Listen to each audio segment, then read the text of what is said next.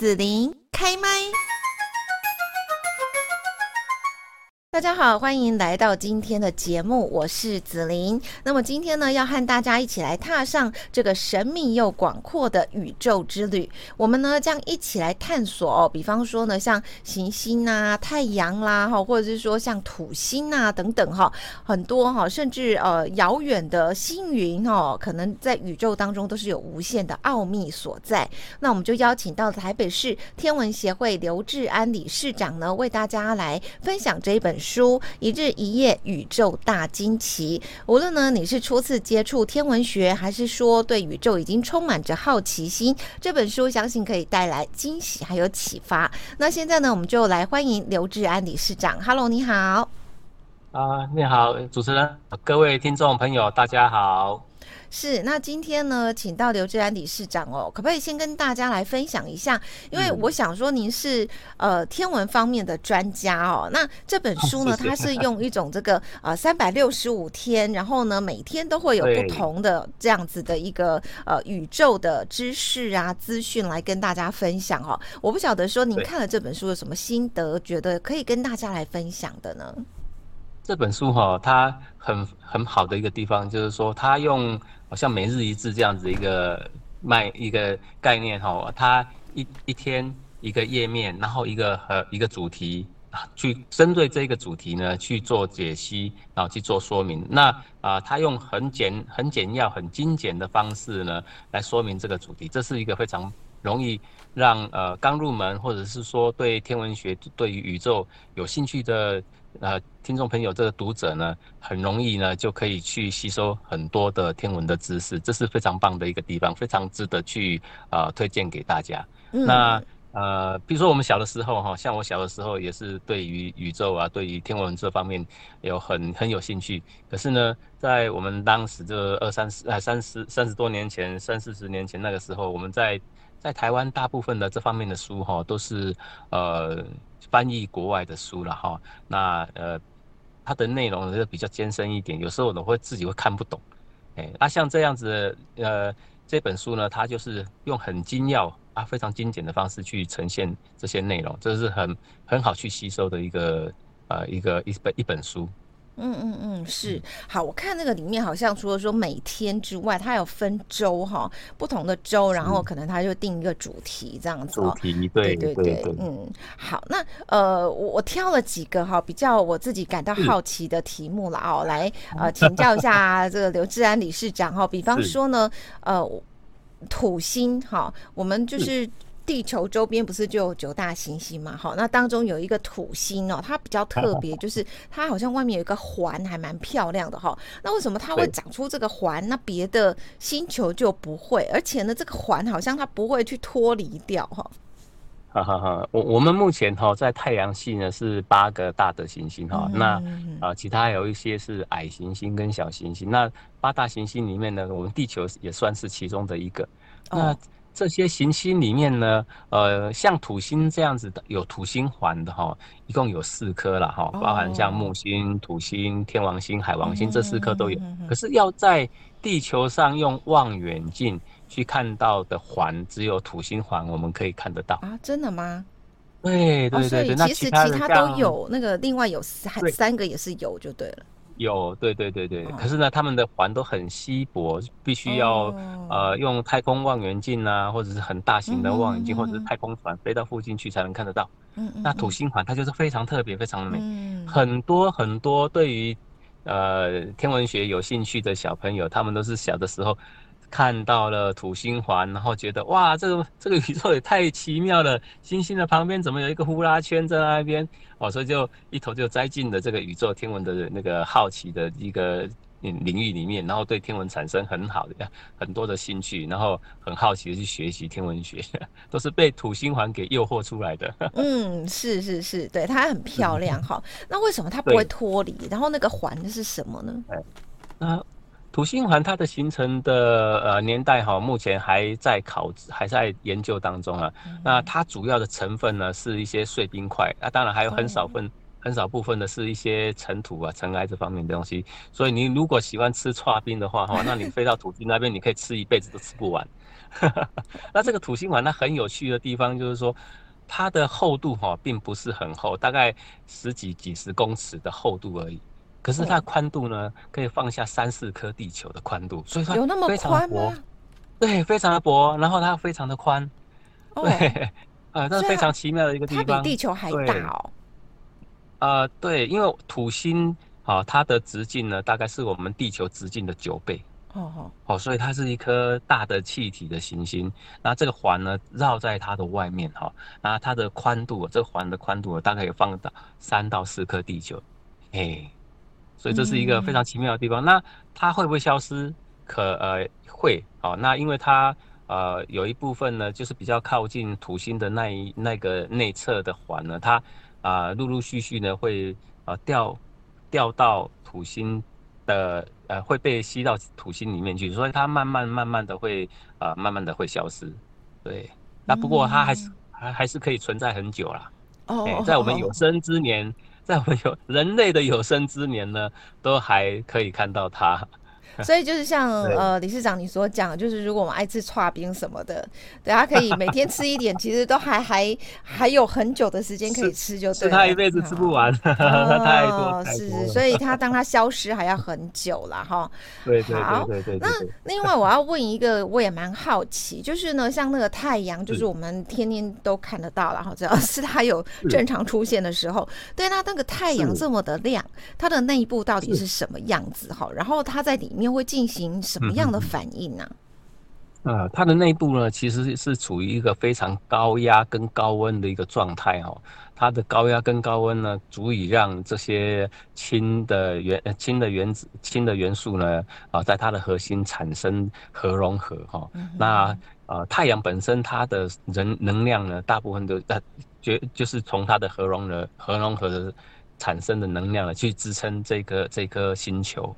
如果它的内部呢不产生核融合的话，它会被自己的重力给压垮。哦，所以它透过这样子，对，它透过这样子的方式呢，去支撑它啊，支撑它这一颗这颗恒星啊，我们太阳也是一颗恒星啊，去支撑它这颗星体的一个呃现在的一个状况。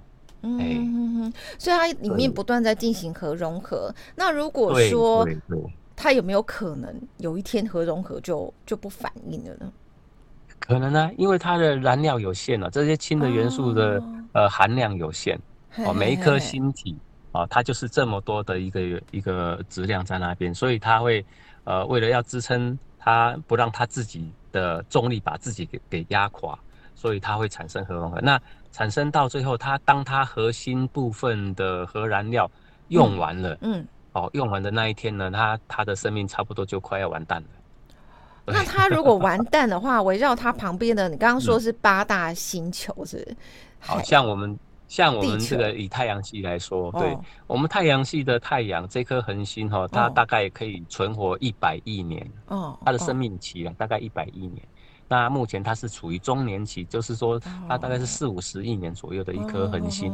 那它后面呢还有四五十亿岁的呃时时间呢可以存活。那当它呃，在核燃核燃料快要用完之前，哈、哦，它年老的时候呢，它会慢慢的膨胀起来。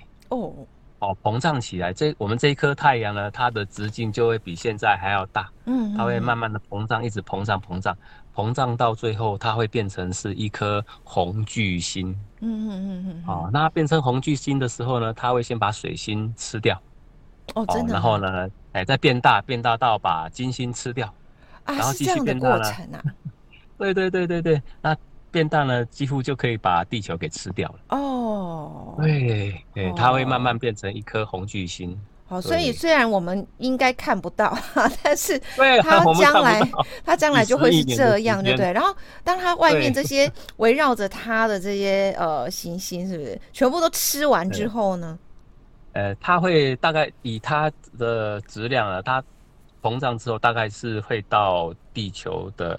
把地球吃掉，嗯，哦，然后会接近到火星的轨道这样子，嘿，那其他的行星呢，就会在它的外面继续绕。可是因为这颗太阳它变大了，它对它还是会绕，还是会绕着太阳。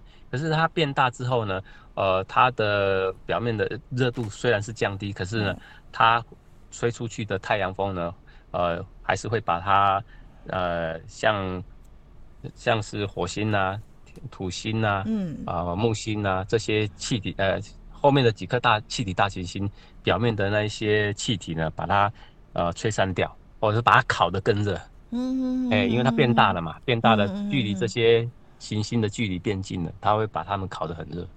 哦，欸、所以它吃掉到我们地球，这算是给它补充能量，是不是？其实也没有，就是说它把我们给吞没掉了。嘿嘿嘿嘿，对对对对对。哦、好，那刚刚你说它会变红色的巨星，这跟星星我们有时候看起来是什么？有分红色跟蓝色的这个对一样吗？对对对，就是当中的红色这样。对对对的那。星星的颜色呢，跟它的温度有关。嗯嗯嗯。好，就是蓝色的星星，它是比较年轻的恒星。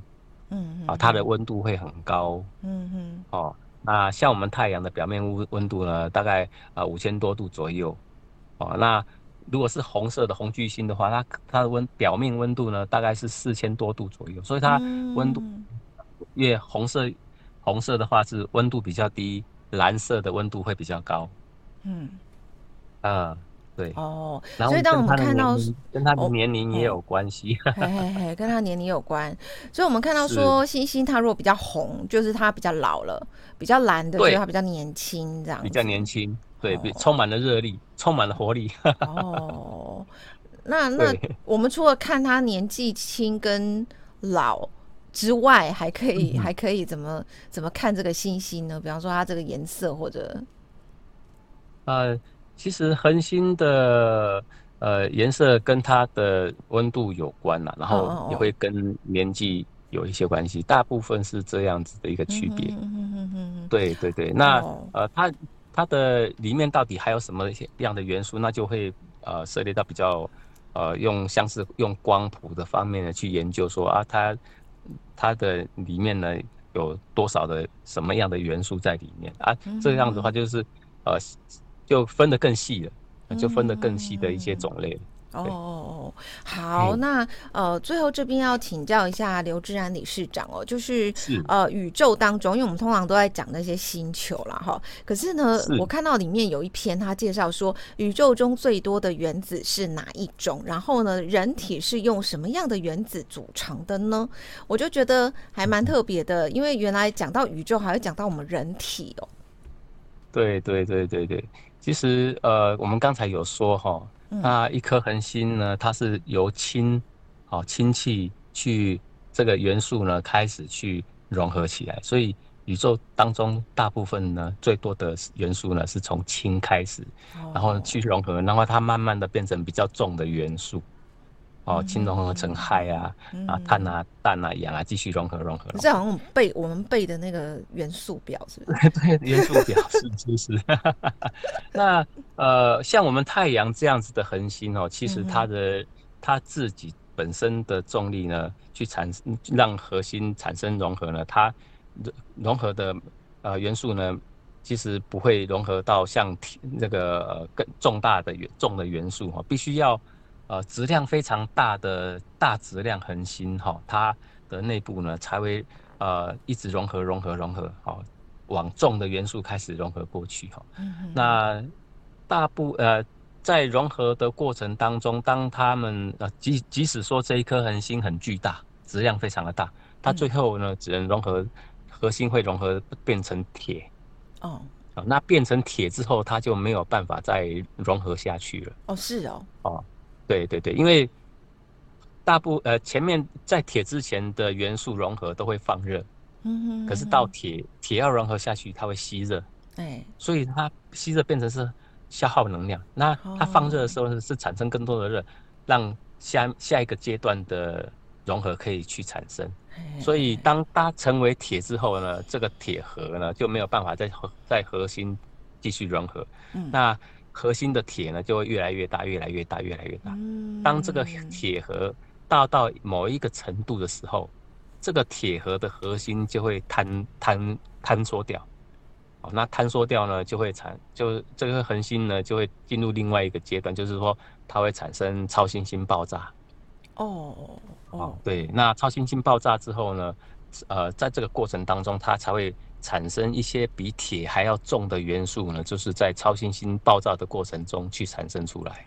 嗯嗯嗯嗯嗯，对，然后它爆炸之后，把它整整个炸得粉身碎骨。它的中间呢，呃，如果说这颗恒星的质量还不够大的话，它就剩下的白，嗯、剩下那个中子星。中，那如果就是我们说那个中间那个中子，哎，中子星，嘿，它就变成中子星。那如果说这颗恒星生得够巨大了，那它的爆炸的过程当中，它中间就会就会产生一个小的黑洞出来。哦哦，哎，那黑洞就吸东西进去了。哎，那它就会产生一个小的黑洞。那这个黑洞至于它未来会怎么样，就就照它的过爆炸过程跟它附近的环境会有一些不同的环境，会有不同的一个结果。对，那我们只知道说它要不就是产生中子星啊，再来呢就是产生了一个小型的黑洞。哦，对对对。那我们刚才有一个重点哈，就是说。这些融合融合到铁的元素，然后到最后呢，不能融合就炸掉了。对炸掉之后，它把这些东西炸到宇宙的空间去了。哦。那炸到宇宙宇宙空间之后呢，这些东西就变成是下一代恒星系统的一个材料。嗯哼哼。哦，比如说我们的太阳系。嗯。我们太阳系周边有这些行星。嗯，我们这些行星里面呢，有很多很多各式各样的元素，像我们元素表，我们在地球有有找到很多的元素嘛，在元素表里面有很多比铁还要重的元素，都从哪里来？不知道，就是这样炸出来的。就是我们刚才讲的超新星爆炸的时候炸出来的。那炸出来之后呢，到了我们太阳的附近呢。哦，产生了我们的太阳这一颗恒星，然后呢，又有一些部分的东西呢，就产生变成了行星系统。那其中一颗就是我们地球。那我们地球经过了几十亿年的发展演化之后，产生了生命出来。哦。那我们的身体里面呢，有没有血？有。血液是什么颜色？红色的。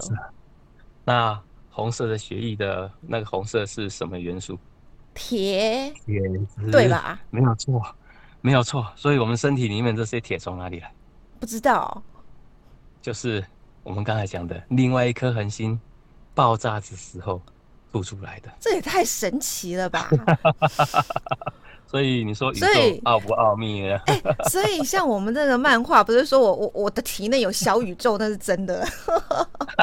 那是一个一种另外一个形容的方式。对对对对对。可是那个我们在在呃去学习这个天文学，去探讨这个宇宙的一些知识的时候，我们就会慢慢去呃想要去解。解解开一些我们所不知道的一些答案，嗯、对对对，太太奥秘、太神奇、太惊奇了。对对对对对，哇！今天呢，邀请到了台北市天文协会的刘志安理事长哈，那我们呢就是呃，请刘刘理事长来介绍《一日一夜宇宙大惊奇》这本书哈。相信呢，从刚刚呢这个呃刘志安理事长的分享，我们也发现有很多听的，我们都觉得哦哇，一直赞叹不已的哈。原来这个世界，这个宇宙是。这样啊，好，那我们呢要谢谢大家来收听今天的节目哦，然后呢也跟我们一起遨游在这个一日一夜宇宙大惊奇的知识海洋当中。那我们要谢谢台台北市天文协会的刘志安理事长呢，这么呃。